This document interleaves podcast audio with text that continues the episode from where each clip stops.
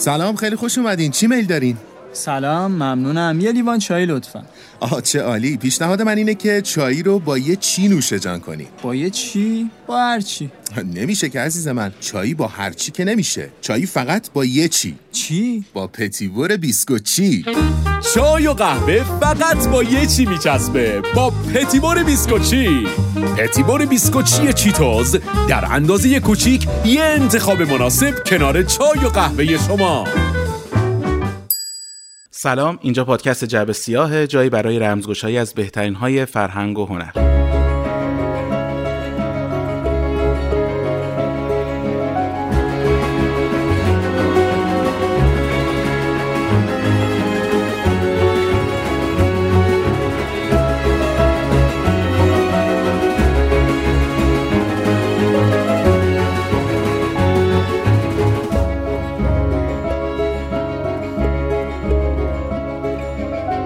من محمد هستم میزبان پادکست و اینجا قسمت دوازده به علاوه یک پادکست جبستی یا همون قسمت سیزده همه.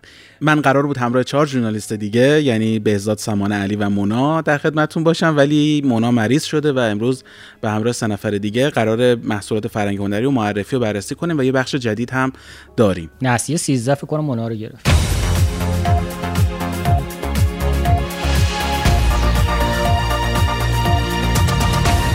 همونطور که گفتم یه بخش جدید هم داریم به نام جامکات اسمش رو حالت گذاشتیم جامکات که نسبتی هم با بخش دیگه که کلوزاپه داشته باشه.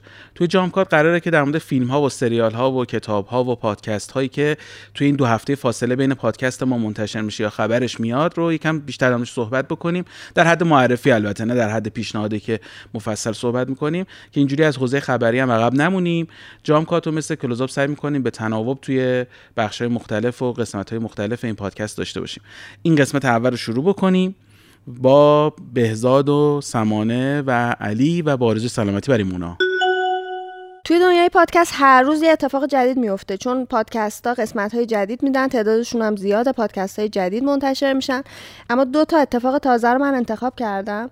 یکیش اینه که امیر خادم یا همون آقای پادکست فردوسی خانی یه پادکست جدید به نام ماجرای مشروطه راه انداخته. با توجه به تجربه پادکست فردوسی خانی خیلی خبر خوبیه و اتفاق خوبیه به نظرم. چون با تجربه اون تجربه قبلی میشه انتظار یه پادکست دقیق و شنیدنی رو داشت. این پادکست ها الان یه قسمتش منتشر شده و قراره که ماهانه منتشر بشه. خب پس اتفاق خوبیه دیگه. یعنی تو حوزه پادکست بازگشت امیر خادم خیلی خوبه به خاطر اینکه واقعا تو اون دوره که فردوس خانی رو منتشر می‌کرد نظمش و اون دقت و تعهدی که توی کار داشت برای من خیلی جذاب بود و به نظرم این بود که باعث شد فردوس خانی یه پروژه تمام و کمال و خوب بشه. یعنی انگار یه چیز ماندگاری رو تولید کرد و گذاشت کنار. حالا رفته سراغ یه چیز دیگه. خبر دوم این که فصل جدید پادکست خرقه منتشر شده. محسن بلحسنی بعد از یک سال توقف این پادکست فصل جدید رو امسال شروع کرد و توی این فصل جدید درباره شمس تبریزی و آرا و نظراتش و تاثیرش روی مولانا صحبت می‌کنه.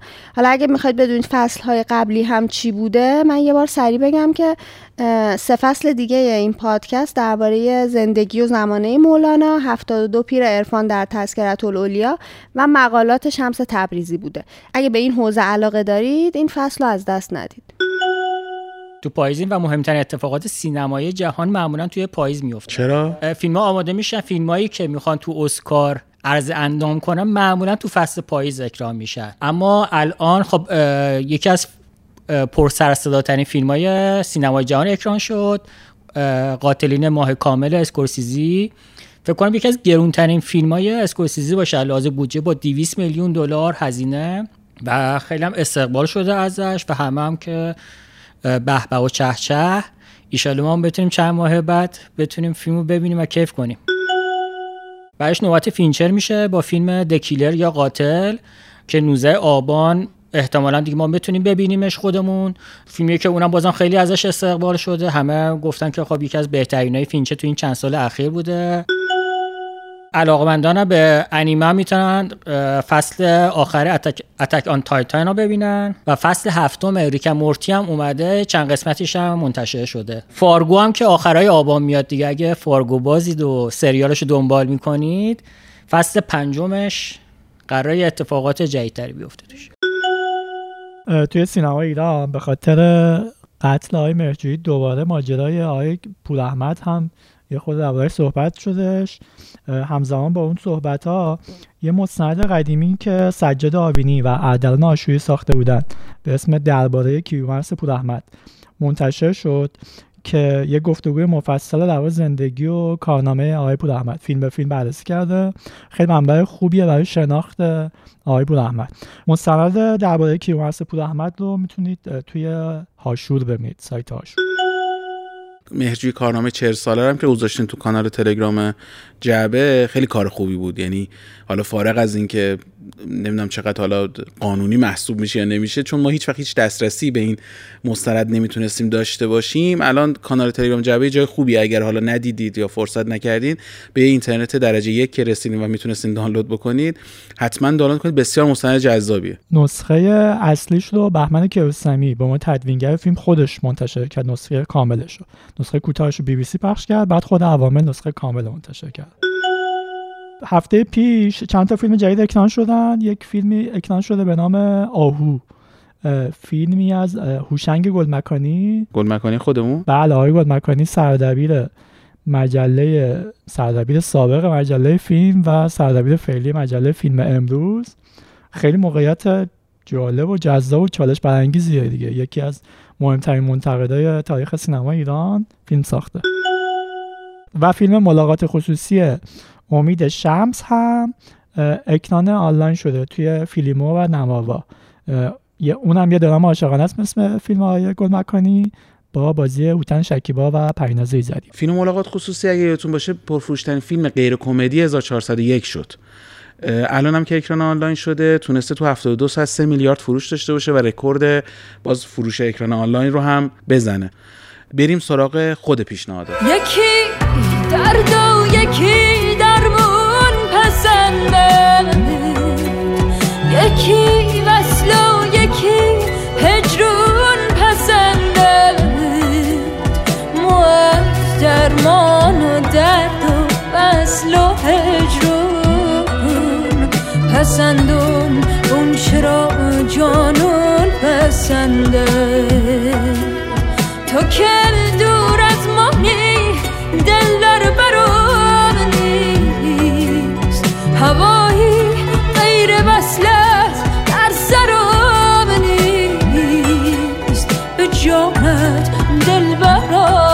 براک از هر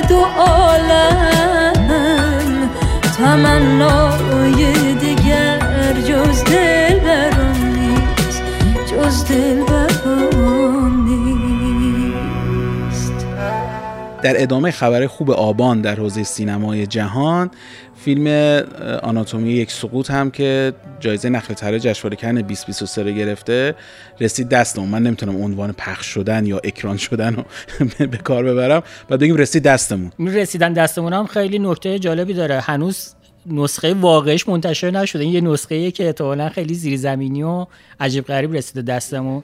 نه پرده ای نیست. از این نسخه هایی که احتمالا دست داورای دست بقیه رسیده و منتشر شده چون من دیدم تازه تو همین ماهی که هستیم اکتبر تازه داره تو سینمای آمریکا پخش میشه و این انتشاره به نظرم یکم تناقض داره با بقیه ماجرا. آیا هیچ وقت به این آرزو می‌رسیم که این فیلم ها رو پرده ببینیم همزمان؟ نه. خیلی سیاسی میشه میگم میارم نمونه. پاسخ بلندتری نخواهش نه. واقعا هر بار این واقعیت می‌خواد تو صورت آدم. نه این خانم جوستین تریه هر چی ساخته تقریبا الان فکر کنم چهار تا فیلم فقط ساخته. و یکی از کارگردان های عجیبه چون بخاطر هر چهار تا فیلمی که ساخته مورد توجه قرار گرفته. حالا تو جشنواره‌های مختلف. این نکته که من یه چیزی توی تک... تکمیل ماجرا بگم. کلا خب حاشیه ساز شد فیلمش و خودش موقعی که جایزه نخل طلا رو برد علیه دولت به خاطر اون قانون افزایش سن بازنشستگی صحبتی که علیه دولت فرانسه و اونا هم علیهش یه حرکتی زدن و فیلمشو از اسکار سال بعد خط زدن. یه فیلم دیگه رو معرفی کردن و یه اینجوری تنبیهش کردن یه جورایی. چقدر عقده این فرانسوی ها بابا اسکار داشت می‌گرفت. فیلمایی که وارد اسکار میشن توی همه کشورها از طرف دولت ها معرفی میشن یعنی هیچکس مستقل نمی‌تونه فیلمی رو به اسکار بفرسته یا معرفی کنه؟ آره هی- هنوز هیچ سازوکاری برای اینکه فیلم ها به آکادمی معرفی بشن وجود نداره. در نتیجه این شیوه کلاسیک دولت ها باید معرفی کنن به وجود اومده. هنوز هم هست داره اون رو- روش ادامه پیدا می‌کنه. و حالا شاید دولت هم با یکی لج کنه به دلایل. در خیلی از کشورها به جایزه فکر می‌کنن بعضی کشورها مثل ایران و فرانسه به تنبیه کردن فیلمساز فکر می‌کنن. داستان یه خانواده سه نفره است. توی یکی از روستاهای فرانسه دارن زندگی می‌کنن. خانواده هنرمند پدر نوازنده و موسیقیدان مادر نویسنده کتاب و یک پسر کوچیک باشون زندگی می‌کنه. فیلم درباره زندگی زناشویی و رابطه این سه نفره اما همون اول فیلم یک اتفاق مهم میفته مرگ یکی از شخصیت ها و همین روند فیلم دیگه از همینجا شروع میشه. خیلی زودم داستانش رو شروع می‌کنم آره کلا داستانش خیلی داستان لو دهنده ای نیست. ماجرا یک خانواده که یکیشون میمیره. و حالا تو می‌خوای تحقیق کنی یعنی یه جور درام حقوقی نمی‌دونم اینام حساب میشه و حتی یه جای خانوادگی. من می‌خوام بگم مثلا حالا هوای فیلم چجوریه؟ انگار فیلم داستان ازدواج و توش یه دفعه یک مرگ یا یک جنایت مثلا بذاری. چه اتفاقاتی میفته؟ همه اون ترکیب ها ماجراها یه چیز میشه که تغییر می‌کنه. اما اون بطن اصلی داستان که گلاویز شدن این دوتا شخصیت سه تا شخصیت تقریبا با یکدیگره رو خب مثل همون چیز داستان یک ازدواجه. داستان یک ازدواج نیست. داستان ازدواج. با این حال با این حال و با اینکه فیلم حدودا دو ساعت و نیمه و فکر می‌کنی که واو یه فیلم اروپایی می‌خوام ببینم که دو ساعت و نیمه با خیلی کشدار باشه. و همش هم سفیدی برف اوه. اما فیلم واقعا فیلم پرسرعتیه ضرب خوبی داره و واقعا حوصلت اصلا سر نمیره. برخلاف بیشتر فیلم های حالا اروپایی نمی‌خوام بگم حوصله سربری بده ها. می‌خوام بگم که اگه شنیدید فیلم اروپایی و دو ساعت نیم کنار نکشید. این فیلم فیلم جذابیه و شما رو تا آخرین لحظه واقعا سر این جزئیاتی که توی این ماجرا اتفاق افتاده و نشون میده که این جزئیات جزئیاتی که تو داستان وقتی بیاد چقدر مهم می‌تونه باشه و چقدر سرگرم کننده باشه به نظر شما رو تا آخر میکشونه. منم دقیقا همین موقعی که می‌خواستم ببینمش گفتم دو ساعت و نیم اروپایی کم برده ولی مجبور شدم وسطش استاپ کنم. یه روز و فرداش بقیهش ببینم. و تو اون 24 ساعت واقعا همش تو فکرش بودم که ای چی میشه؟ فردا بشه زودتر بتونم ببینم ببینم به کجا می‌رسه اون ماجراهای دادگاه چجوری گره ماجرا باز میشه. خیلی فیلم سرگرم کننده و پرکششی بود. نمی‌خوام بگم که حالا شاهکار بودا ولی فیلم خیلی خوبه. یکی از ویژگی‌هاش شاید اینه که فیلم تولید خانوادگیه. زن و شوهر با هم نوشتن فیلمنامه رو. و دقیقا نکتهش هم اینه که فیلم شاید به همین دلیل انقدر جزئیات توش مهمه یک خانواده اینو تولید کردن. این تولید محصول خانوادگیه. می‌دونستم با هم همکارن چون چند تا فیلم با هم ساختن. حداقل یکی دو فیلم با هم دارن. اما نمی‌دونستم زن و شوهره. خب من حالا همسر رسمی رو خیلی اطلاع خاصی ندارم. و با مزه تو خود فیلمم داستان دو تا- یه زوجیه که خب هر دوتاشون هنرمندن و این گرفتاری و پیچشی که توی رابطهشون ایجاد شده بر اثر هنر خلق هنر انگار تو این زندگی شخصیشون هم شاید وجود داشته که حالا گو گفتی داره می‌بینن. و اینم خیلی جالبه. گفتم اول شبیه داستان ازدواجی. از این لحاظ خیلی خیلی شبیه واقعا داستان ازدواجی و تنه می‌زنه بهش. قطعا از اون فیلم بهتری. من فیلمو هنوز ندیدم ولی با این تعریف هایی که کردی یاد فیلم فورس ماژورم افتادم. من تقریبا هیچ نقد منفی در موردش نخوندم. جوستین تریه این فیلم رو بر اساس یک یعنی تقریبا منبع الهامش یک اتفاق جنایی بوده که توی ایتالیا میفته خانم آماندا ناکس تو سال 2007 به جرم قتل هم اتاقیش دستگیر میشه. یک خانم آمریکایی دختر آمریکایی تقریبا دختر 20 ساله. و این پرونده یکی از جنجالی ترین پرونده های جنایی چند سال اخیر میشه و خیلی بین المللی میشه ماجرا. از این لحاظ که خب چون حالا چون شخصیت آمریکایی بوده آماندا ناکس همه حقوقدانای کل کشور رو شروع می‌کنن این پرونده رو بررسی کردن که ببینه آقا واقعا چیز بوده؟ قاتل بوده یا نه؟ و از اینا میشه که خیلی سر شلوغ میشه و همه مثلا شروع می‌کنن راجش اظهار نظر کردن. و این میشه اون نقطه ای که تریه میره سراغ این ماجرا. خب به آناتومی یک سقوط چند ستاره میدی؟ چهار ستاره هم خواستم یه چیزی بامزه هم بگم. می‌دونستی مسی تو این فیلم جایزه برده؟ کی بوده؟ جایزه برده. جایزه نخل سگ به این فیلم رسیده تو همین نخل امسال. نخل سگ اسم. من بهش فوش می‌داد به سگ نخل می‌گفتی باز بهتر با واقعا چیز داگ پالم. نخل سگ. شخصیت اسنوپ که اون سگ ماجراست که توی فیلم اسمش مسی بوده. یعنی تو واقعیت مسیه. مسی یعنی یه جای بازی هم نمی‌کنه جایزه رو می‌بره.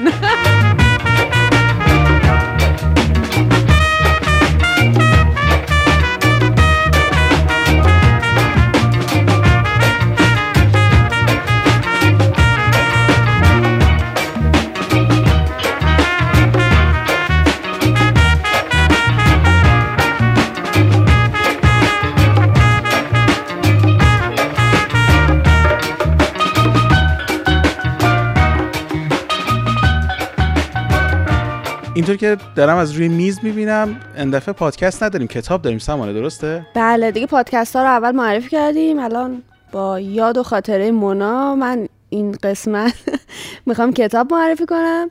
امروز می‌خوام یه رمان از منطقه معرفی کنم که شاید خیلیامون اصلا ازش کتاب نخونده باشیم یا به دلایل مختلف رغبت نکنیم سمتش بریم. کتاب ساقه بامبو نوشته سعود سنوسی که یه رمان تحسین شده از ادبیات عربه اول بگم که این رمان سال 2013 جایزه بوکر عربی رو برده. خود جایزه بوکر هر سال به بهترین رمان جدید انگلیسی زبان اهدا میشه. جایزه بوکر عربی یه شاخه ای از همین جایزه بوکره که از سال 2007 را افتاده و به یک رمان برگزیده عرب در واقع اهدا میشه هر سال. من فکر کردم که یک جایزه ما اصطلاحا بهش میگیم بوکر عربی. نه ولی واقعا بوکر یک شاخ یعنی بوکر عربی یک شاخه از بوکر اصلیه. آره مثلا بوکر روسی هم تا جایی که شنیدم وجود داره. حالا دقیق نمی‌دونم چه زبانهای دیگه ای هم هست ولی هم عربش هست هم روسیش. حالا عربش احتمالا خیلی چیز مفصلیه به خاطر که خب کشورهای عرب زبان خیلی زیادن و احتمالا چیز مفصل و خوبیه. نویسنده اهل کجاست؟ اسمش هم خیلی سخته. آقای سنوسی اهل کویت متولد سال 1981 میلادی یا 1360 شمسی خودمونه. و آره خیلی جوونه. یه روزنامه نگار و رمان نویس جوونه که کتاباش تو دنیای عرب خیلی محبوبن و معروفترینشون هم همین کتاب ساقه بامبوه. این ساقه بامبو بیشتر به آسیا شرقی می‌خوره. آره قصه رمان رو اگه تعریف کنم متوجه میشید. قصه رمان درباره هوزیه یا ایسا پسری که از یه مادر فیلیپینی و یه پدر کویتی به دنیا آمده مادر ایسا تو دوران جوونی به خاطر فقر خانواده مجبور میشه مثل خیلی های دیگه در اون دوره برای کار از فیلیپین بره کویت و توی خونه یکی از خانواده های سرشناس کویتی مشغول کار بشه. این باعث به وجود اومدن یه رابطه عاشقانه بین این دختر جوون و تک پسر اون خانواده بشه و باعث میشه اینا مخفیانه با هم ازدواج کنن و حاصلش هم ایسا خانواده کویتی بعد از اینکه اینو می‌فهمن خیلی مخالفت می‌کنن و این دوتا رو مادر و پسر رو برمیگردونن فیلیپین. ولی پسر خانواده که پدر قضیه باشه قول میده که بالاخره این بچه رو یه روزی برمیگردونه کویت. راوی این کتاب حالا خود عیسی یعنی پسر ماجرا که کل این ماجرا رو از قبل تولدش تا زمان حال روایت می‌کنه. پس موضوع اصلی رمان در مورد هویته. دقیقا همینه. یعنی عیسی در طول این قصه در تلاشه که خودشو هویتش رو بشناسه دینی رو انتخاب کنه که بتونه از لحاظ معنوی جوابگوی نیازاش باشه. یه مسیر خیلی سخت روحی برای یه پسری که مادرش فیلیپینی و مسیحیه پدرش کویتی و مسلمونه یکی از بهترین دوستاش بوداییه. و این در واقع این تعلیق بین ادیان جغرافیاهای مختلف حتی بین پدر و مادری که وجود دارن و ندارن حالا اگر که بخونید متوجه میشید باعث میشه ما با یه آدمیزادی طرف باشیم که مجبور همه چیز رو از ابتدا انتخاب کنه. یعنی اه، ناخودآگاه این سفید بودن و نانوشته بودن خط سیر زندگیش برامون خیلی جذاب میشه و پیگیریش می‌کنیم که ببینیم انتخابهاش چجوریه با این چالش ها چجوری کنار میاد. و حالا این کلمه ساقه بامبو با توجه به اینکه بگیم بامبو رو فیلیپینی تعریف بکنه و این ساقه است و ریشش کویتیه تازه معنادار شد آره دقیقا. یعنی خودش هم تو کتاب میگه میگه که من مثل ساقه یه بامبو هستم که اینو وقتی از در واقع بامبو رو وقتی از ساقه می‌زنی هر جایی بذاریش ریشه می‌زنه. یعنی انقدر می‌تونه خودش رو وفق بده. اینم انقدر که هیچی نداره در زندگیش معلق بین همه این چیزهایی که گفتم. دنبال اینه که کجا باید اون ریشه رو بزنه. کتاب یه کتاب قصه گوی کاملا شرقیه که از چند جهت می‌تونه جذاب باشه برای مخاطبش. اول اینکه همین قصه گو بودن شما رو تا انتها میکشونه. یعنی توصیف کم نداره اما همش در خدمت پیشبرد قصه است و هیچ جایی احساس نمی‌کنی که این توصیف ها داره از این فضای بیرون می‌زنه. علاوه بر اون در مورد معضلات کارگرهای این کشورهای حوزه خلیج فارسه که خیلی وقتا در موردشون شنیدیم. اما شاید اینجا بتونیم توی بستر قصه ای که ما رو داره وارد زندگی واقعی می‌کنه اونو ببینیم. مثلا توی این جریان جام جهانی شنیدیم که می‌گفتن هر یک ماه یک کارگر توی قطر بر اثر کار زیاد میمیره. اون موقع برامون خیلی چیز ملموسی شاید نبود. ولی این کتاب رو که می‌خونی یکم برات ملموستر میشه ماجرای این کارگرها. و نکته بعدی این که کتاب توی کویت میگذره یه کشوری که با ما اشتراکات فرهنگی زیادی داره در واقع دینمون مشترک هستش خیلی از بخش های قصه به همین دلیل برامون ملموس و آدم راحت تر می‌تونه درکش کنه. اون نکته که در قطر گفتی فکر کنم فاجعه عمیق‌تر روزی یک کارگر بود و طبق آمار سازمان عفو بین الملل تا سال 2021 6 هزار نفر از کارگرها جونشون رو به خاطر ماجرای استادیما از دست دادن. فقط همین مترجمو داشته؟ بله فقط نشر نیلوفر چاپ کرده این کتاب رو. من اسم مترجمه رو هم بگم مریم اکبری و عظیم تحماسبی. به این کتاب 400 صفحه‌ای کویتی فیلیپینی و هر جایی. چند ستاره میدیم چهار ستاره میدم. حالا من داشتم در موردش سرچ می‌کردم دیدم که این کتاب سال 2013 جایزه بوکر عربی رو برده. سال بعدش سال 2014 کتاب فرانکشتاین در بغداد جایزه بوکر رو برده که اه، کار یه نویسنده عراقی به اسم احمد سعداویه و چون ترجمه شده به فارسی من نخوندمش ولی چون اونم بوکر برده احتمالا داستان جذابی داره. اینم می‌تونه یه پیشنهاد باشه. اگر دوست داشتین یه کتاب دیگه هم به غیر از ساقه بامبو بخونید اینم می‌تونه یه پیشنهاد باشه. بعد از او هرگز نمیآید. خنده بر روی لبانم میگریزم از بر یارم تا مگر تنها بمانم. دیگر آسمان آبی. هستم زین جستجوها یاد من کن هر کجا دیدی. آن عروس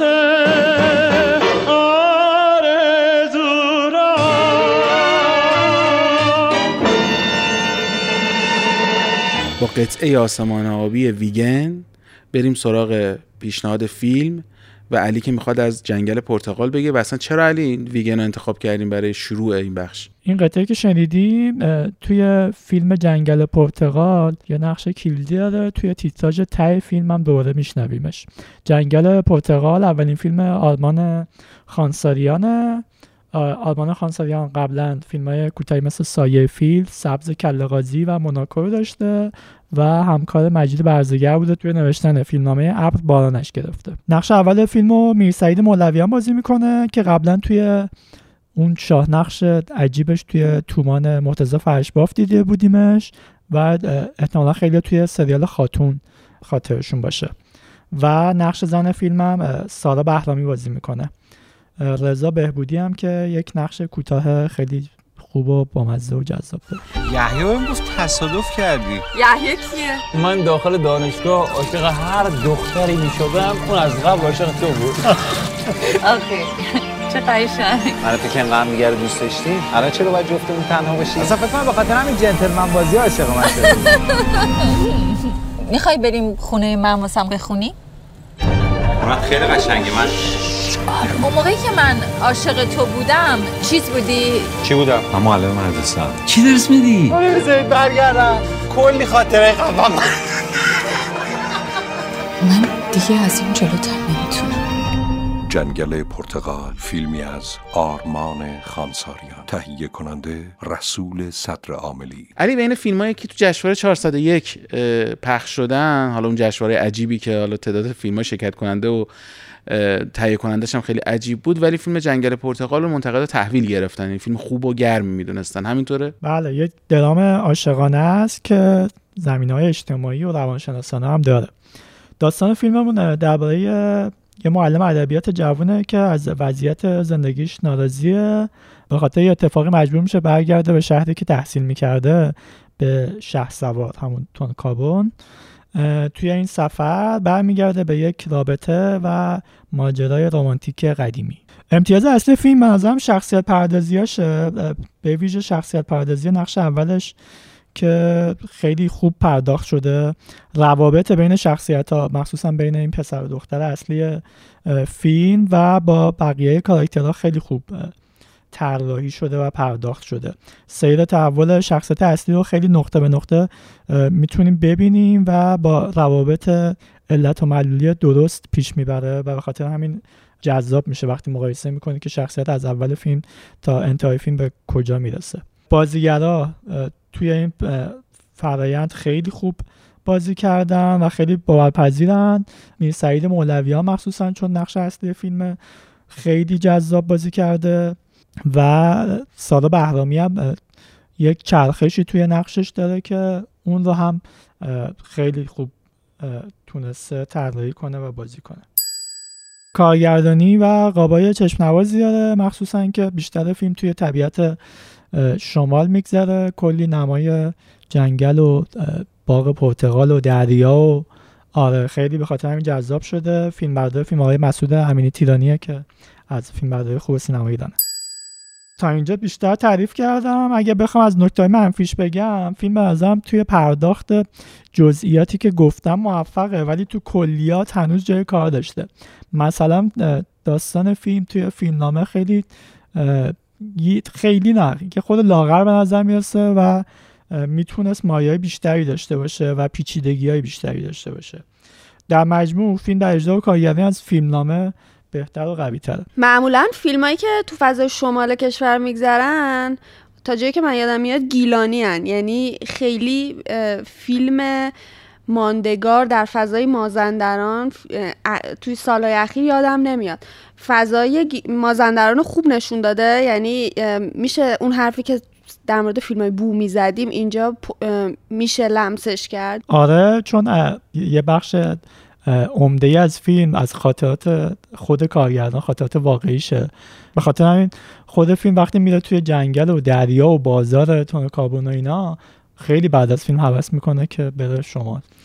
اه، به نظرم به عنوان فیلم اول و یک فیلم شخصی فیلم قابل دفاعیه چون فیلم متواضع و بی‌ادعایه و پیشنهاد می‌کنم که حتما روی پرده تماشاش کنید. نشون میده که همین فیلمی که داریم میگی خیلی شخصیه. با اضافه کردن تجربه آناتومی یک سقوط و اون پس لایفز که چند اپیزود قبل در موردش صحبت کردیم فارغ از کار فنی فیلم هایی که تجربه کارگردان خیلی توش دخیل باشه تجربه نویسنده و کارگردان خیلی توش دخیل باشه خیلی حس بیشتری ایجاد می‌کنه و اثر بیشتری رو مخاطب می‌ذاره.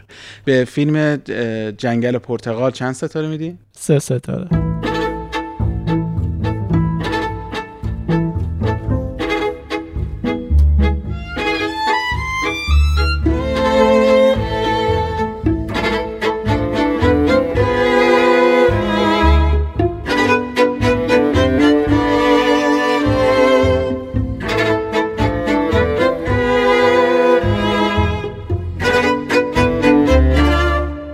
نقش چندلر اینگونه آغاز شد. در آغاز سریال چندلر قرار بود مشاهدهگر زندگی بقیه افراد باشد. برای همین قرار بود کسی باشد که انتهای سکانس ها شوخی کند و راجع به هر اتفاقی که افتاده نظر بدهد. وقتی فیلمنامه فرندز را خواندم این حس را داشتم که انگار یک نفر کل سال دنبالم بود شوخی هایم را دزدیده بود رفتارم را تقلید کرده بود و دیدگاه خسته ولی با معظم از زندگی را نسخه برداری کرده بود. یکی از شخصیت ها بیشتر از بقیه نظرم را جلب کرد. اینطور نبود که حس کنم می توانم چندلر را بازی کنم. چندلر خود من بود. احتمالا متوجه شدید این خود نوشته بود از متیو پری که همین چند روز گذشته خبر فوتش رو شنیدیم. این بهانه ما برای اینه که یکم در مورد سریال فرند صحبت کنیم. نمی‌خوام فضا تلخ بشه و سراغ علت فوت و اون افسردگی ها و اینا بریم. در مورد خود فرند صحبت کنیم که سریال حال خوب کن و خوشحالیه و به چه بهانه بهتر از این که در مورد چندلر اصلا صحبت بکنیم.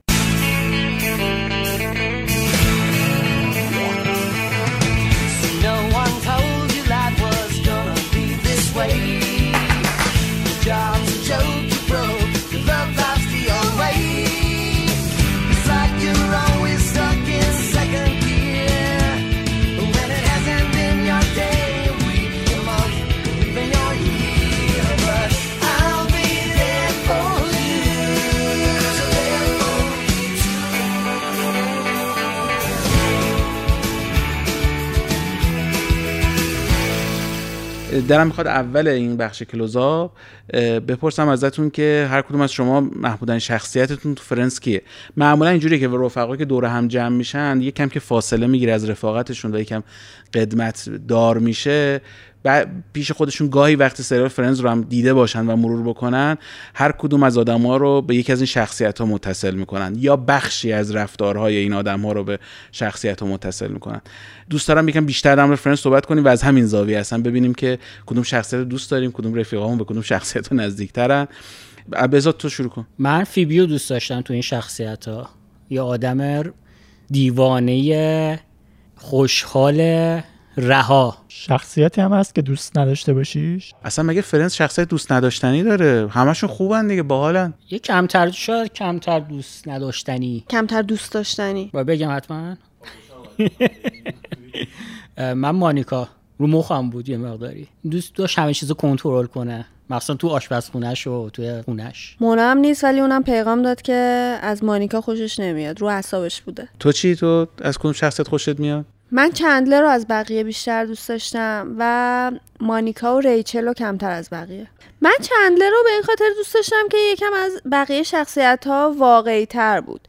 یعنی خیلی آدم معمولی تر بود با همون شکست ها با همون زندگی معمولی با همون افسردگی های کاری و شخصی که هممون کم و بیش داریم خیلی اون شکلی بود. یعنی آدم باهاش همزاد پنداری بیشتری می‌کرد. یه سطح فانتزیش توی چندلر خیلی پایینتر از بقیه کاراکتراست همشون آره یه, یه فاز فانتزی داشتن به قول شما که این توی چندلر از بقیه کمتر بود. به حال اونم یه تنز خیلی منحصر به فردی داشته ولی اون تنزه هم باز به نظرم به مدل تنزی که ما تو زندگی روزمره می‌بینیم خیلی شبیه تر بود این باعث می‌شد که من بهش احساس نزدیکی بیشتری کنم حالا جویی و راس و اینها هم دوست داشتم ولی میگم شاید فرقش با چندلر این بود که آدم احساس می‌کرد که یه همچی کسی رو دیده یا این چقدر شبیه به منه Okay, buddy boy, here it is. You hide my clothes, I'm wearing everything you own. Oh my god! Is so not the opposite of taking somebody's underwear. Look at me, I'm Chandler. Could I be wearing any more clothes? علی تو چی من فیبی بافه عزیز عزیزم و به خاطر اینکه خیلی کاراکتر ساده و فداکار و بامزه بود به نظرم و از برادرش هم به عنوان بدترین کاراکتری که تو سریال یادم میاد باید یاد کنم یک شخصیت لش بیهویت آره جزو شخصیت فریش بود Smelly cat, smelly cat, what are they feeding you? Smelly cat, smelly cat, it's not your fault. Too much. Sorry. بذار جز جنیفر آنیستون که خب بالاخره تو بازیگری موفق شد و الان داریم می‌بینیم که چه بازی موفقی هم داره و جز متیو پری که متاسفانه می‌دونیم سرنوشتش چی شد. بقیه چهار تا بازیگر دیگه به کجا رسیدن؟ اینجوری بگیم که این چهار نفره بقیه. حتی می‌تونیم خود متیو پری هم بگیم. بعد از فرنز تقریبا نتونستن چیزی فراتر از فرنز رو تجربه کنن. بازم کارهای موفق داشتن. ها. مثلا اه، کورتنی کاکس یا همون کسی که نقش مونیکا رو بازی می‌کنه مونیکا گلر. خب تو سری فیلم های Scream یا همون جیغ بازی کرده و همچنان بازی می‌کنه دیگه. همین امسال هم قسمت ششم جیغ اومد که بازم توش نقش آفرینی کرد و همیشه هم خب بابتش مثلا تشویق شده و جایزه اینا گرفته یا نامزد شده. بعد دیوید شویمر یا همون راس اونم حالا مثلا چند تا سریال بیشتر با توی سریال ها بیشتر موفق بوده و چند تا سریال داشته. یکیش اون ساخته استیون اسپیلبرگ یه مینی سریال به اسم Band of Brothers که بعد از نجات سرباز رایان اونو ساخته بود و اه، راس هم توش بازی می‌کرد هم یا همون دیوید شویمر و یه سری تو یه سریال دیگه هم بود People versus او جی سیمسون که یه فیلم درام قضایی یا دادگاهیه که تو اون نقش وکیل معروفی رو بازی کرد. به جز این تقریبا نمیشه گفت چیز خیلی دندونگیری داشته باشه که بهش اشاره کنیم. فقط از شهرت آنیستون به دلیل اینکه ما بیشتر الان تو فیلم ها میبینیمش. حتی اونم فکر کنم برای همون فرنز جایزه امی گرفت گلدن گلوب گرفت اگر اشتباه نکنم و دیگه هیچ جایزه سینمایی نگرفته. بقیه هم تو همون سطح سریال باقی موندن. بازی کردن در سریال ها باقی موندن. هیچ کی عاقبت بخیر نشد یه ستاره بشه از توشون. ولی ستاره های زیادی تو خود سریال حضور داشتن. درست میگم؟ آره ستاره های زیادی مثلا بودن یک تیکه حضور داشتن یا مثلا چند تا اپیزود بودن. مثل برد پیت، بروس ویلیس، شان پن، گری اولدمن، جولیا رابرتس. جولیا رابرتس که با همین چندلر قرار چیز داشتن دوست دختر متیو پری بوده. قرار عاشقانه مرسی از کلمه‌ت. داشتم دنبال چیزی که پارتنر بودن و حتی بعدش هم ادامه دادن. یه نامه جذابی داره چندلر. حالا من متیو پری دیگه اگه باید بگیم. میگه که من وقتی قرار شد که جولیا رابرتس بیاد توی سریال بازی کنه یه نامه نوشت برای جولیا رابرتس و گفتش که خیلی خوشحالم چون من هیچ بهانه دیگه ای نداشتم برای تو یه دسته گل بفرستم. و این تنها بهانه منه که این دسته گل بفرستم. بعد از سریال رابطه‌شون رو ادامه دادن. بعد یهو کات شد رابطه‌شون. و حتی می نویسن که مورد تعجب رابرتس هم قرار گرفت که چه اتفاقی افتاد یا این رابطه قطع شد. بعدا تو اون کتابش متیو پری اشاره می‌کنه که من می‌دونستم که برای این ستاره بازیگری کم بودم و همیشه کم میارم و به جای اینکه تحمل کنم روزی اون کات کنه ترجیح دادم خودم نباشم. این کتابی که الان بهش اشاره کردی اسمش هست فرندز دو نقطه دوستان و عاشقان. ترجمه که الان توی ایران وجود داره فکر کنم سه نسخه هم ترجمه ازش وجود داره.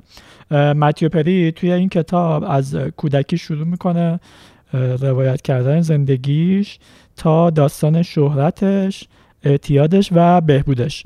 تعریف می‌کنه که توی پنج سالگی چطور از مونترال کانادا به لس آنجلس هی جابجا شده به خاطر جدایی والدینش و مجبور بوده بره بیادش. تعریف می‌کنه که توی 14 سالگی ستاره تنیس در کانادا بوده در سطح ملی و بعدش سرنوشتش تغییر می‌کنه. و تا می‌رسه 24 سالگی که بازی در فرنز رو بهش پیشنهاد میدن و بازیگر فرنز میشه به یک ستاره رسما تبدیل میشه ولی دیگه درگیر اعتیادهای مختلف بوده از الکل تا بقیه چیزها و حتی تو خود سریال و توضیح میده که هر کدوم از اون پنج نفر دیگه چجوری ازش حمایت می‌کردن تا بتونه بازی کنه با وجود اعتیاد شدیدش و حتی اشاره می‌کنه که فرنز رو نمی‌دیده بعدش به خاطر اینکه بعدش یادش میومده سر هر فصل به چه اعتیادی دوچار بوده و ظاهرا فقط فصل نه رو درگیر اعتیاد نبوده. تنها فصلی هم هست که مثل اینکه بیشتر نامزد جایزه های مختلف میشه برای بازیگری توی فرندز آره یکی از چیزایی که توی کتاب خودش هم اشاره می‌کنه اینه که هم کلاس جاستین ترودو بوده هم مدرسه ای جاستین ترودو بوده و یکی از جالب ترین خاطره‌ش اینه که کتک‌کاری بسیار مفصلی هم با ترودو داشته و وقتی که خبر فوتش اومد ترودو یه توییتی زد که یادش رو گرامی داشت و گفت آره ما هنوز اون بچگی ها یادمه. هرچند که خیلی دیوونه بازی در می آوردیم اون موقع. سلام. اسم من متیوست. گرچه شاید من را با اسم دیگری بشناسید. دوستانم من را متی صدا می کنند و الان باید مرده باشم. اگر مایلید می توانید چیزی را که قرار است بشنوید پیغامی از آن دنیا در نظر بگیرید. از زندگی پس از مرگ من. روز هفتم درد است منظورم از درد درد انگشت پای ضرب دیده یا همه ده یارد نیست. روی واژه درد تأکید کردم چون این بدترین دردی بود که در عمرم تجربه کردم. نمونه بارز و عالی درد. تعریف اصلی درد. شنیدم که می‌گویند بدترین درد درد زایمان است. خب این بدترین دردی بود که می‌شد تصور کرد. منتها بدون لذت بغل کردن نوزادی در پایان. من این یه گزاره ای دارم در مورد سریال فرندز به نظرم این گزاره رو باید اول در صحبت می‌کردیم. ولی شاید اینقدر جذاب نبود. اونم این که اساسا سریال فرندز در اون سالی که پخش شد و حالا ادامه‌ش سبک و ساخت سیتکاما رو توی جهان سریال سازی تغییر داد. یعنی هم مدل رو علیرغم که مثلا اون صدای خنده ها و و و مدل کلیشه همه سیتکام های دنیاست و از اونم بعد از اونم موند. ولی سطح و نوع داستان های همه این سیتکام ها رو یه پله و در برخی چند پله بالا برد. اگه بخوایم سیتکام رو یک ساختمون در نظر بگیریم پی ساختمون میشه ساینفلد. سیتکام مدرن. یعنی ساینفلد یه خط‌کشی بود بین سیتکام های مدرن و کلاسیک قدیمی. بعدش می‌تونیم Friends رو اسکلت این ساختمون در نظر بگیریم که بقیه سیتکام ها می‌شدن واحد هایی که تو این اسکلت جا می‌گیرن. شاید اون شاکله و قوای اصلی برای Friends نبوده اما Friends یه کاری کرد که این چارچوب بندی و یه سری از قوانینی که قبلا وجود نداشته توی سیتکام ها دیگه رعایت بشه و بیشتر بهش توجه بشه. یعنی یه سری اینجوری یه سری تابوها رو اه، Friends تونست بشکونه. این به نظرم نقطه ایه که Friends خیلی می‌تونه روش مانور بده.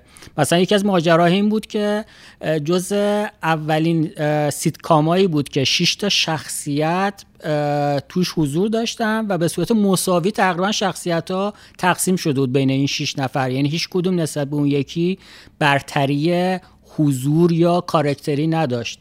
و این چیزی شد که حالا بعدا هم سعی کردن توی مثلا بقیه سریال ها مثلا رعایت کنن و الان بیشتر بهش توجه می‌کنن. آره مثلا توی خود ساینفلد هم کلا که خود سریال اصلا به اسم شخصیت اصلیه و اون از بقیه پررنگتره. اصلا تا یه جایی با اجراهای اون شروع میشه هر قسمت سریال. یکی از چیزهایی که حالا Friends از ساینفلد گرفت و تقویتش کرد همین حضور دوستان بود. تو ساینفلد خب سه تا رفیق بودن چهار تا رفیق بودن که حالا یه تعدادش همسایه بود یه تعدادی هم از جای دیگه می اومدن Friends اینو تبدیل کرد به یه رویه و کلا بنا رو گذاشت به دوستی. چیزی که مثلا تو بقیه سیتکاما اه، یا روی عشق عاشقی معمولا زوم بود یا روی شغل.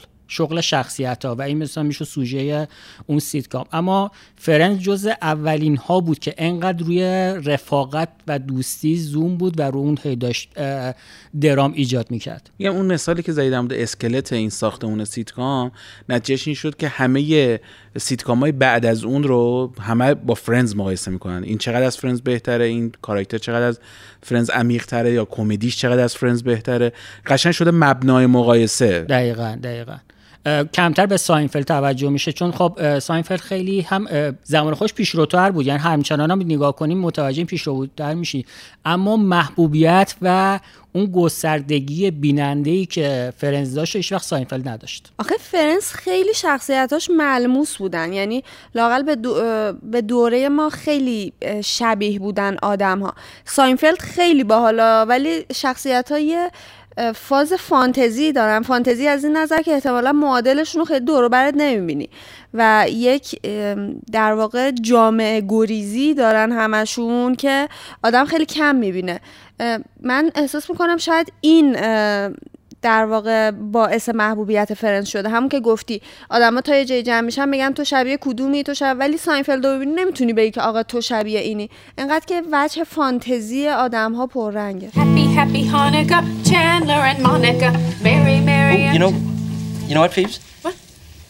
I'm not Jewish, so.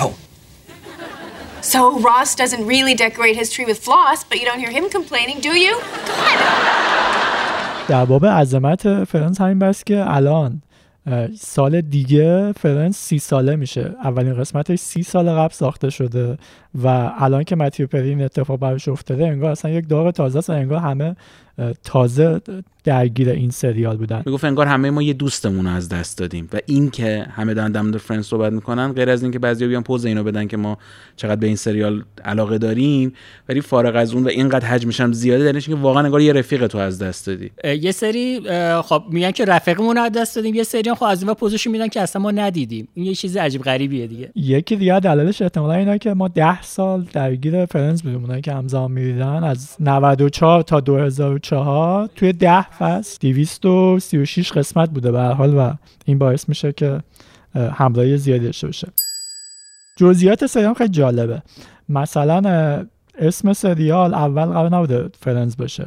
در قرار بوده که کافه بیخوابی باشه و پلات اصلی هم به این ماجرای بیخوابی و اینا ربط داشته ولی کم کم تغییر می‌کنه. حالا هواش تبدیل میشه به یه چیزی که قرار بود اسمشو بذارن اه، Friends like us دوستانی مثل ما که در نهایت تبدیل میشه به کلمه خود Friends چقدر جز الطاف خفیه الهی بوده. فکر کن کافه بیخوابی.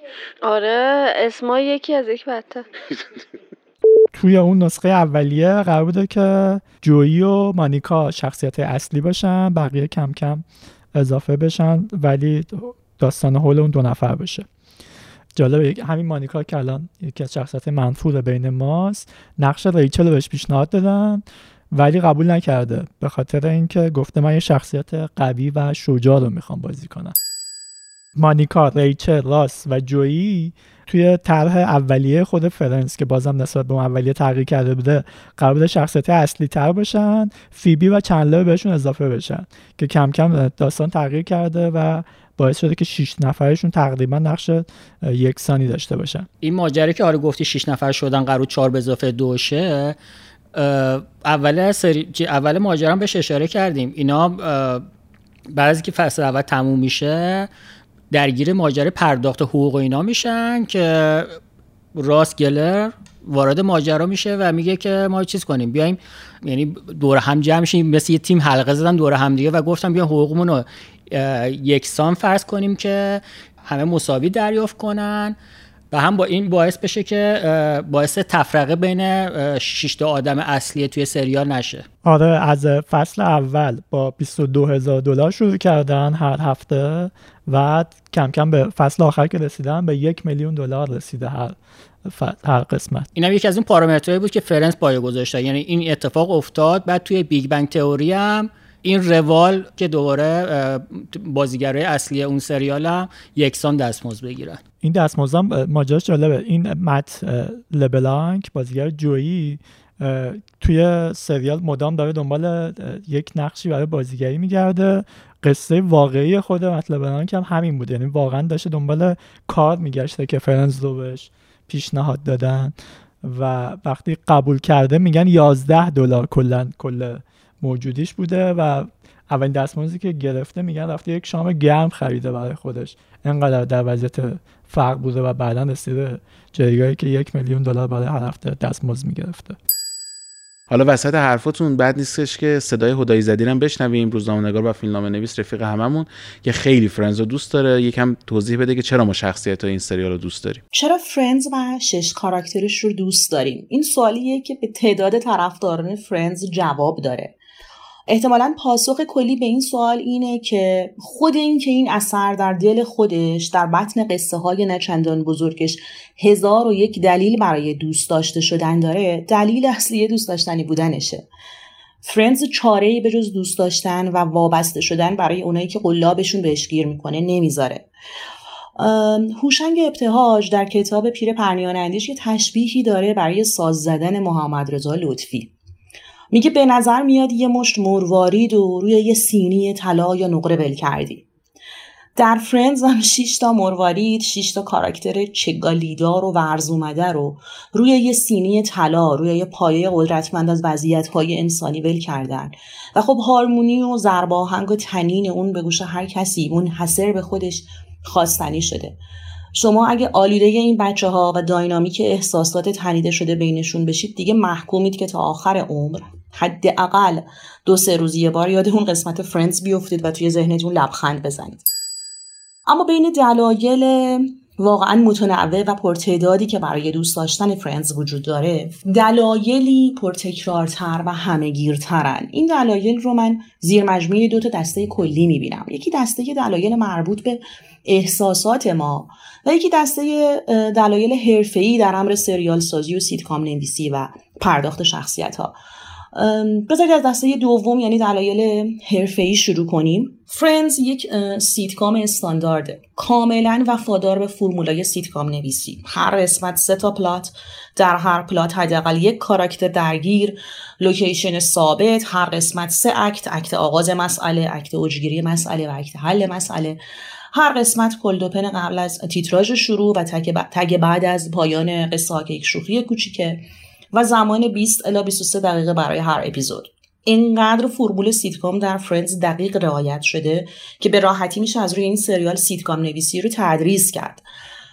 و خب مثل هر کار و محصول استاندارد دیگه همین رعایت قالب و استفاده کامل از تمام امکانات و پتانسیل هایی که یک سیتکام می‌تونه داشته باشه بخشی از موفقیت فرندز رو تضمین کرده.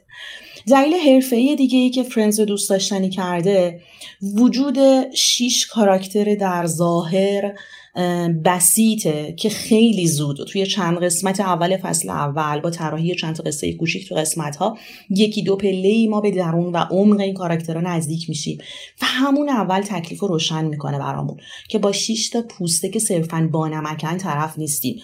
این یکی از بزرگترین موفقیت های فرندزه در اصل اگه ما فرندز رو یک بازیکن پای یه میز بازی در نظر بگیریم شش تا ورق شش تا برگ برنده توی دستشه که می‌تونسته تا ته بازی برنده نگهش داره و داشته.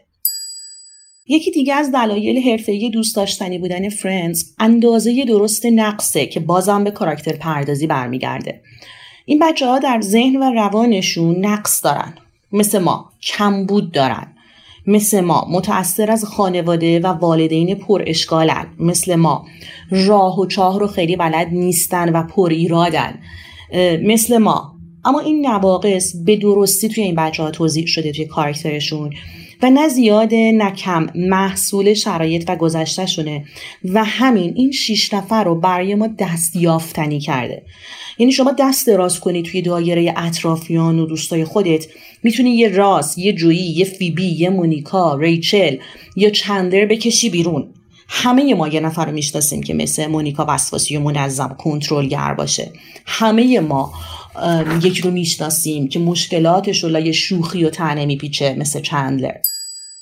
یکی دیگه از دلایل دوست داشتنی بودن فرندز جهان شمال شمول بودن موضوعات و قصه هاشه. با اینکه قصه های شیش تا جوون بلا تکلیف در منحتنه که هنوز زندگی هیچ کدومشون نشست نکرده ولی ما به ازای درگیری های اونا در زندگی همه ما فت و فراوون دیده میشه. پلات های فرندز عموما روی مسائل و ماجراهای انسانی سواره که همه آدم ها تو هر جای جهان برشون ملموسه واقعا. بیپول شدن عاشق شدن شکست عشقی خوردن اقوا کردن همه اینا برای ماها ملموسه و این بسیار سرمایه بزرگی از همذات پنداری رو برای فرندز آورده و باعث محبوبیتش شده. حالا از دلایل حرفه‌ای که بگذریم برسیم به اون دسته از دلایلی که پای احساساتمون رو می‌کشه وسط. و من چقدر باز شدن پای احساسات رو در این زمینه دوست دارم. تقریبا اکثر ما اگه نخواهیم حکم کلی بدیم که همه ما فرندز رو وقتی دیدیم که پخشش در امریکا تموم شده بود و این ویروس عزیز دیرتر به ما رسید و چرخه انتقال خودش رو طی کرد. اکثر فرندز بازا از حال خوب کن بودنش میگن. و اینکه فرندز در دوره ای تونسته اونا رو نجات بده از ته چاه ناراحتی و تنهایی در بیاره و حتی شفاشون بده. شاید چنین نگاهی از منظر بقیه خیلی اغراق‌آمیز و سر ارادت زیادی جلوه کنه. ولی واقعیت اینه که درسته. چرا؟ چون ما فرندز رو که روی صفحه تلویزیون و هفتگی همزمان با پخش ندیدیم. ما اونایی هستیم که فرندز رو به پیشنهاد بقیه توی روزای سخت و حال خرابیامون دیدیم. ناراحتی فرندز ببین. حالت بده سوگواری شکست خوردی اوضاع داغونه. فرندز ببین حالت رو عوض می‌کنه. وقتی دیدن یک سریال به مثابه یک مداوا و یک راه مخفی ناب شاید بشه گفت برای گذر از حال ناخوش مکررن توصیه میشه طبیعیه که جمعیت بیننده هایی که فرندز براشون حکم حال خوب کن پیدا می‌کنه بسیار بالا میره. با فوت شدن متیو پری یکی از پرتکرارترین جملاتی که آدم ها نوشتن و گفتن این بود که احساس می‌کنم یکی از رفقای نزدیکم از دست دادم. بله ما یکی از رفقای نزدیکمون رو از دست دادیم. کیه که دوستایش رو فراموش کنه که توی روزای بعدش کنارش بودن باهاش راه اومدن حالش رو خوب کردن؟ هیچ کس. معلوم ارتباطت با این بچه ها دیگه ارتباط تماشاگر و کاراکتر سریال باقی نمیمونه و فراتر و عمیقتر میشه. یکی دیگه از دلایل احساساتی دوست داشتنی بودن فرندز و کاراکتراش حسادته واقعیتش اینه که حسادته ما به داینامیک بین این شیش نفر به بافت و جنس ارتباط نزدیک و همراهشون برای هم حسادت می‌کنیم. شبیه به یه رویاییه که خیلیمون دوست داریم خاطر خاطرمون باشه. نه رویامون. ما چه بخوایم چه نخوایم اکثریتمون برای تمامی طول عمرمون. یک دایره امن از روابط برای خود بودن برای راحت حرف زدن برای حساب کردن روشون تجربه نمی کنیم این یه واقعیته. و دیدن یه ارتباط ده ساله بین شیش نفر که پای هم میستن همو درک می‌کنن. هوای همو دارن و مطمئنه که خیلی همدیگر رو دوست دارن بسیار رشک برانگیزه. و فرندز بازا شیفته این رشک و غبطه خوردن هم بودن و هستن. چیزی رو که نداریم رویایی که برامون شیرینه جلوی چشممونه توی فرندز و این بسیار عزیزش می‌کنه. ولی من میگم احساسات رو کنار بگذاریم و چند تا سوال بپرسیم از خودمون. آیا سیتکامی بهتر از فرندز وجود داره؟ بله. آیا کاراکترهای کار شده تر و مغز پخ شده تر از این شیش تا رفیقمون خلق شدن؟ بله آیا قصه ها و پیرنگ های محکمتر از قصه های فرندز وجود داره؟ بله آیا روحی که با دیدن یک سریال در آغوشت بگیره و پیشونی تو ببوسه بازم تجربه شده؟ نه هر کدوم از این بچه ها به ما حداقل یک معجزه به درد بخور نشون دادن. فیبی معجزه صداقت و نترسیدن از خود بودن. حتی اگه این خود عجیب و غریبه رو به ما نشون داده. راس معجزه حامی بودن و به اصطلاح people pleaser بودن رو به ما نشون داده. مونیکا معجزه عبور از کمالگرایی و وسواس و کنترلگری رو به ما نشون داده. ریچل معجزه استقلال ساختن و بالغ شدن و رها کردن وابستگی رو به ما نشون داده. جویی معجزه سهلگیری معرفت و زنده نگه داشتن روح کودکی رو به ما نشون داده. و چندلر واقعا چندلر نازنین ما معجزه دستآموز کردن شوخی و پناه بردن به حاضر جوابی و جوک و خنده رو به ما نشون داده. ما بابت این معجزه ها از این دوستامون ممنونیم واقعا. روح متیو پری شاد چندلر بینگ عزیزمون مردی که احتمالا باورش نمیشه چقدر دوستش داشتیم و داریم و اگر می‌فهمید یه درشت مرغوبی بارمون می‌کرد. متاسفانه با مرگ چندلر هم باز هر کدوم از ما به شیوه و سلیقه خودمون یاد اون قسمت از فرندز افتادیم که عاشق چندلر شدیم. سفر رفیقمون به خیر باشه و واقعا یادش گرامی.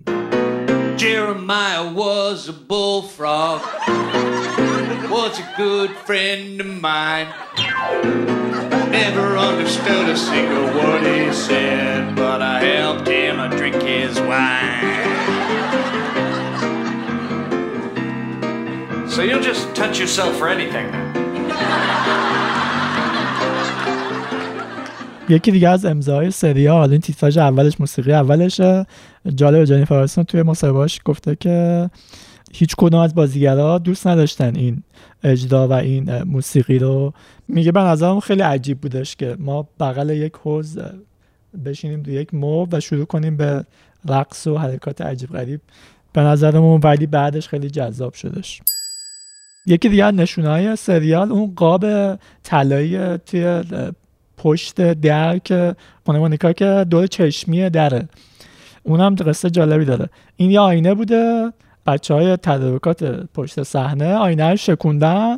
بعد اون قابه رو رفته گذاشته اونجا. گفتن چه بامزه. بعد اونجا مونده و تبدیل شده به یک امضا که الان اصلا اون مدل فروخته میشه دیگه اون قابا و تو گرافیکا هم استفاده میشه. آره توی مثلا توی تمام پسترهایی که من دیدم از فرندز پسترهای مینیمالی که براش می‌زنن این قابه هست. کلا هر چیزی که ارتباط داره با فرندز این تقریبا وجود داره. این نفر هفتم این شیش نفر شده. یکی دیگه از اون المانای جذاب سریال که توی پسترها و گرافیکا استفاده میشه مبلیه که توی کافه میشینن روش. اون مبل هم جزو طراحی صحنه نبوده. مبلی بوده که برادرای وانر تو زیر زمین خونهشون پیدا کردن.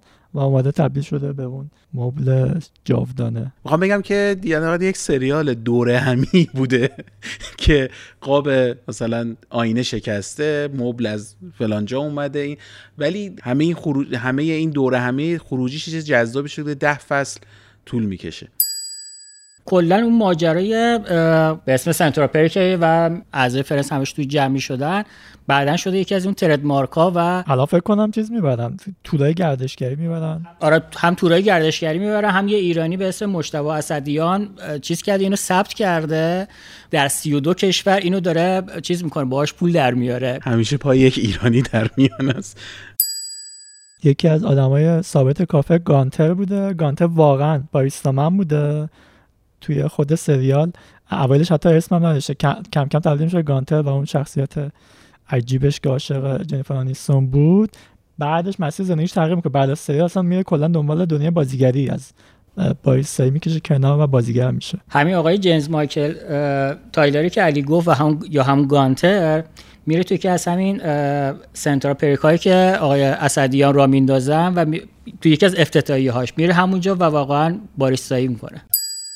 یکی دیگه از اتفاقای جالب سریال هم اینه که توی یکی از فصلا فیبی بارداره این واقعی بوده توی قصه سقولو باردار بوده ولی واقعا تو خودش باردار بوده و سعی کردن که اینو در ضمن داستان استفاده کنن ازش کلا سریال فرند تو این موضوعات با است. یعنی چیزای مهم این شکلی رو خیلی بهش اشاره می‌کنه و به همشون هم یک نوکی حداقل می‌زنه. مثلا حالا تو مسئله بارداری رو گفتی مسئله خودکشی توش وجود داره مسئله خیانت توش به وجود میاد ترک والدین مثلا توش هست و اخراج شدن و خیلی این چیزای و حتی مثلا بارداری ناخواسته و همه این چیزها رو میاد باهاش اه، شوخی می‌کنه و ازش نکته در میاره دیگه به اون سبک خودش. خب ده ساله دیگه یه بازی ده ساله رو داره نشون میده یه زندگی عادی که همه اینها چون شیش نفرم هستن و همه اینها ممکنه تو زندگی عادی آدم ها به وجود بیاد.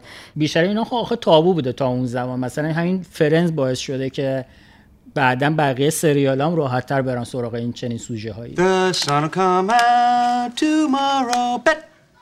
your bottom dollar that tomorrow there'll be sun.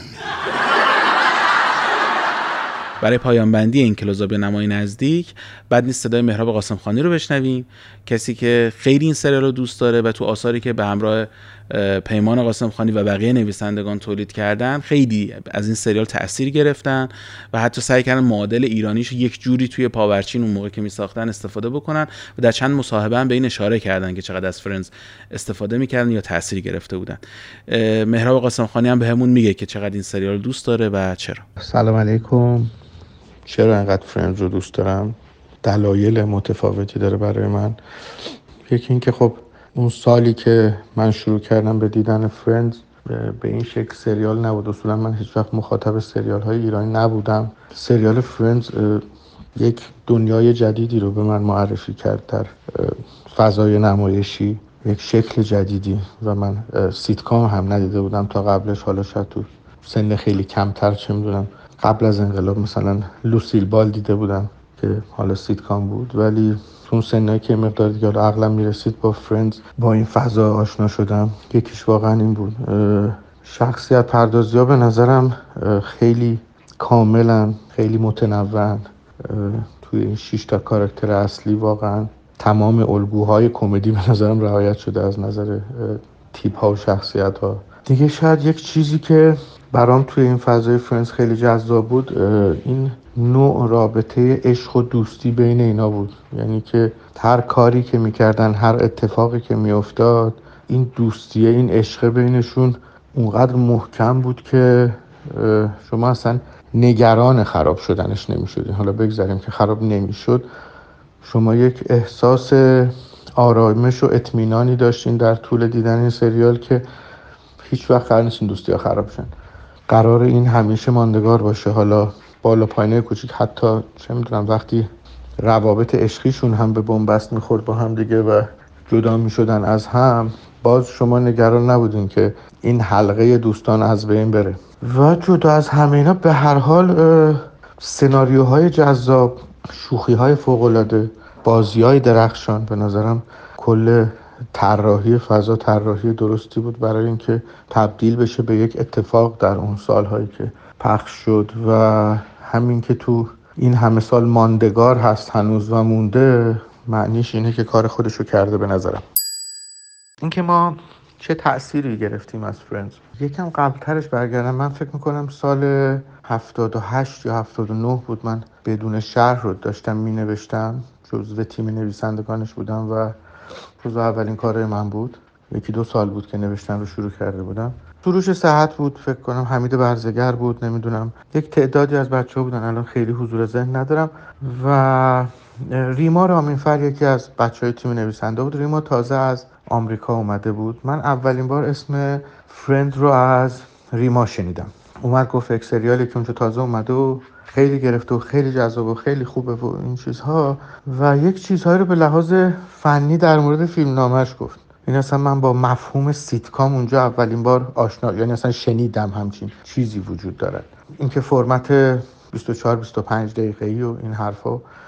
و برای من چیز عجیبش این بود که مثلا دو تا سه تا داستان موازی که کاملا می‌تونن به هم بی ربط باشن و یا حتی داستانهای موازی بیشتر بچه داستانها و کاملا موازی کنار هم توی اون تایم اونقدر کم 24 5 دقیقه برای من اصلا چیز غریبی بود وقتی ریما تعریف کرد. خیلی متوجه نشدم. نه من فکر می‌کنم بقیه هم متوجه نشدن. ریما توی بدون شهر خیلی تلاش کرد که اون فرمت رو توی بدون شهر هم انجام بده. کاملا سخت بود براش جا انداختن این قضیه. واسه اینکه هیچ کدوم از ما خیلی نفهمیده بودیم قضیه رو. یعنی اصلا به نظرمون یک چیز غلط بود. چرا مثلا تو قاعده هیچ فیلم نامه نیست که مثلا یه سری داستان به هم ربطی نداشتن. حداقل تا موقع همچین چیزی به گوش ما نخورده بود. نه کارگردان نه بازیگر نه بقیه نویسنده ها ما فکر می‌کردیم چرا تو گیری ما راستش اون موقع. میگم من خیلی ذهنم درگیرش شده بود و فکر می‌کردم خب چیز نشدنیه و به نظر چیز غلطی میاد. خب فرنزو ندیده بودم. خصوصا که خب چه می‌دونم ما یه موقع یه داستان شروع می‌کردیم. فرمت های ما 45 50 دقیقه بود. یه موقع یه داستان رو شروع می‌کردیم. برای یه قسمت حتی توی قسمت هم جا نمی‌شد. یهو می‌شد دو قسمت یه وقت می‌شد سه قسمت یک دونه قصه. و اینکه چجوری سه تا قصه رو می‌شد توی 24 5 دقیقه جا کرد اصلا یه چیز خیلی نشدنی به نظر اون میومد و یکی دو سال بعدش بالاخره من فکر می‌کنم اولین بار پک دو سیزن اولش رو پیدا کردم. اون موقع حتی هنوز اینجا سیدی کپی هم نمیفروختن. دیویدی کپی هنوز نیومده بود اینجا حتی. دانلود و فلان حرفا که هیچی.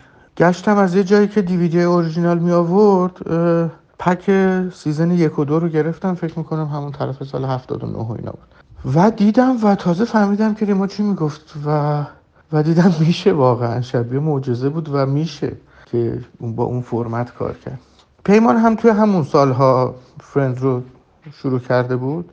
و خب میگم اولین سیتکامی بود که حالا به طور جدی جفتمون می‌دیدیم و به نوعی داشتیم همون کار رو از قبلش انجام می‌دادیم در تلویزیون یعنی سریال های هر شبی که اپیزودیک هستن یک چیزایش نزدیک به اون بود بدون اینکه بدونیم.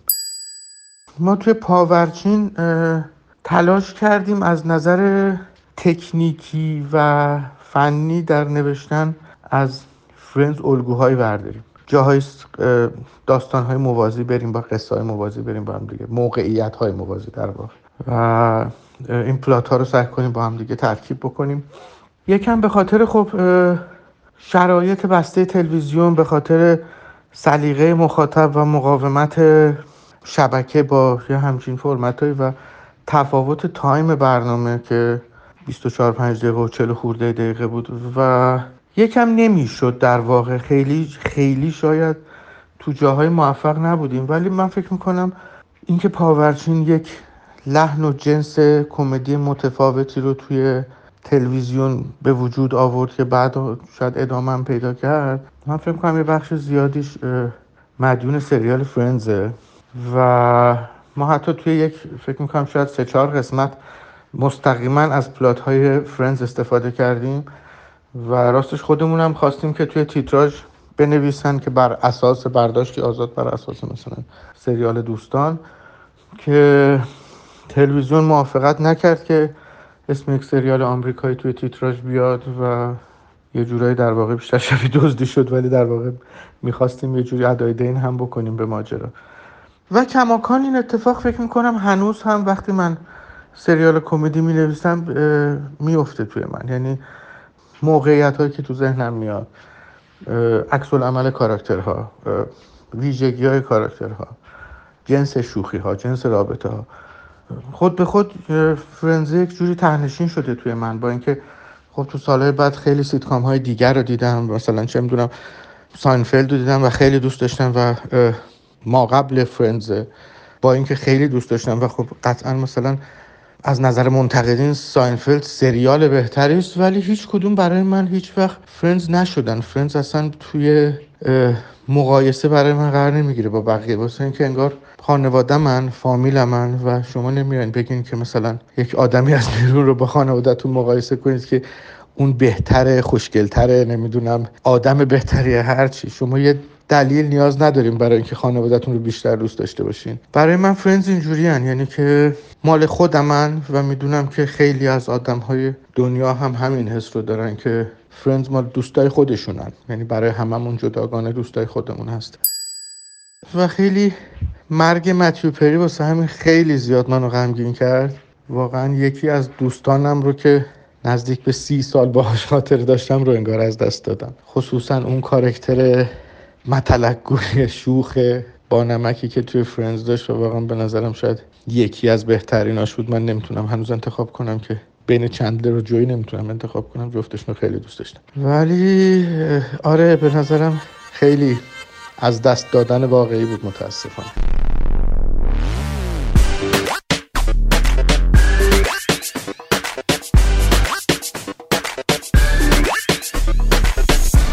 سامان انگار امروز تو می‌خوای ضد پیشنهاد به معرفی بکنی.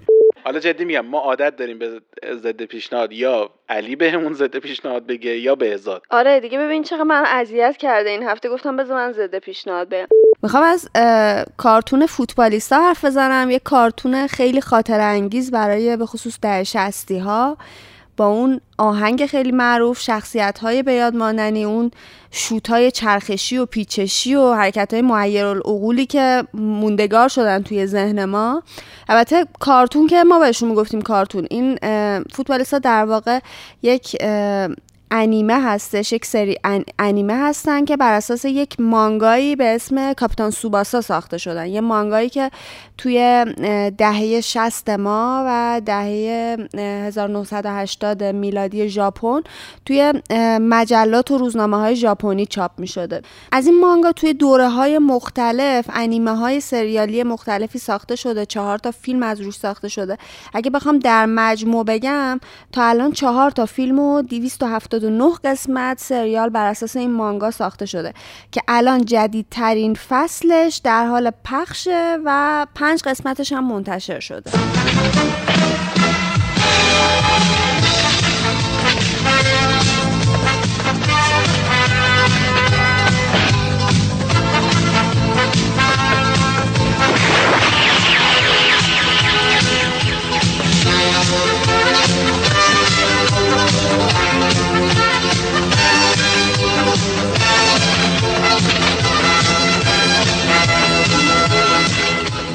دوستش ندارم. به عنوان یه طرفدار اون سری که توی حالا دهه هفتاد من میدیدمش دهه هفتاد شمسی می‌خوام پیشنهاد کنم این سری جدید رو نبینید. دلیلش اینه که من انتظار داشتم با این فاصله بیشتر از 20 ساله که دارم می‌بینم این سریالو یه تغییراتی توی شکل روایت توی قصه گوییش توی دیالوگاش ببینم. اما دیدم فضا واقعا همون فضاست. فقط یکم شخصیت ها بزرگتر شدن. یعنی همون مدلی که بچه ها بیایید بریم و ایتالیا رو شکست بدیم. تیم مثلا نوجوانان ایتالیا. همش بار قصه روی همین قهرمان بازیاییه که هم موقع هم وجود داشت. خب منم بزرگ شدم درسته؟ خاطر بازی رو دوست دارم اما دیگه یه چیزی بیشتر از اون شوتای چرخشی و این چیزا دوست دارم ببینم. این همدلی های کارتونی که وجود داره. در واقع بهتر بگم اگه کسی دوست داره یه نسخه جدید دقیقا از همون فوتبالیستا ببینه بره سراغش چون همه چیز اوکیه. اما اگه دلتون می‌خواد همون فضا رو با یکم تغییر توی فیلمنامه و مدل روایت ببینید اصلا به نظرم سراغ این فصل جدید فوتبالیستا نرید. به نظرم بر اون کسایی که سری قبلی رو ندیدن یا حداقل نخواستن تلویزیون ایران ببینن گزینه خیلی خوبیه. چون یه سری تکنیک ها حالا عوض شده دریبل زیدانی می‌زنن توش. مثلا از این تکنیک ها بهشون اضافه شده. مثلا توش تبلت وجود داره تاکتیک ها رو مثلا با تبلت می‌بینن و حالا توضیح میدن. و یه سری از این اتفاق افتاده. خب کیفیت تصویر و کیفیت خود انیمه سازی هم خیلی خوب شده.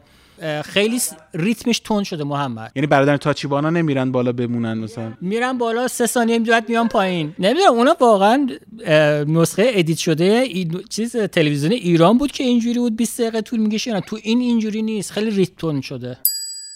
این قسمت فیلم آناتومی یک سقوط رو معرفی کردیم کتاب ساقه بامبو رو پیشنهاد دادیم معرفی فیلم جنگل پرتغال رو داشتیم درباره سریال فرنز مفصل گپ زدیم و پیشنهاد کردیم سری جدید انیمیشن فوتبالیست ها رو تماشا نکنید اگر سنتون هم سن ماست.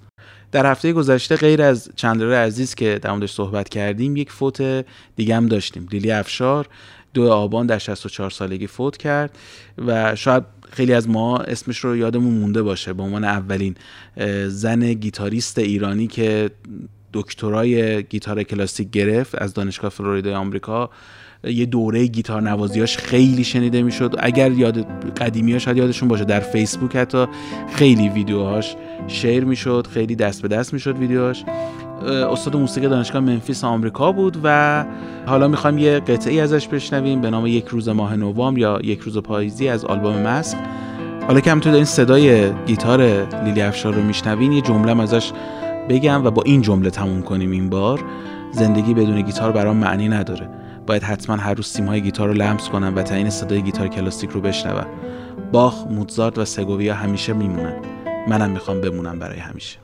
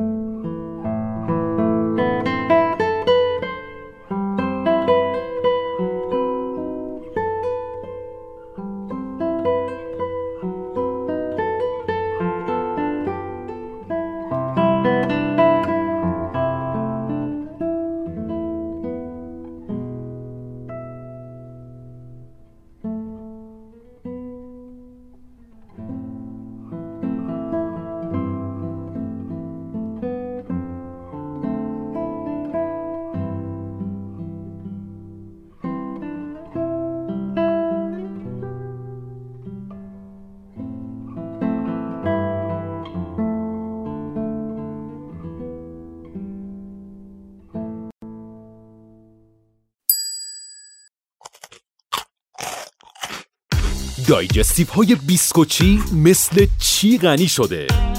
بیسکوچی های دایجستیوی چیتوز غنی شده با سبوس و غنی شده با آرد کامل گندم. یک میان وعده سالم برای همه سنین. بیسکوچی دایجستیو چیتوز در دو نوع دایجستیو کوچیک و بزرگ. دایجستیو بیسکوچی مثل چی غنی شده؟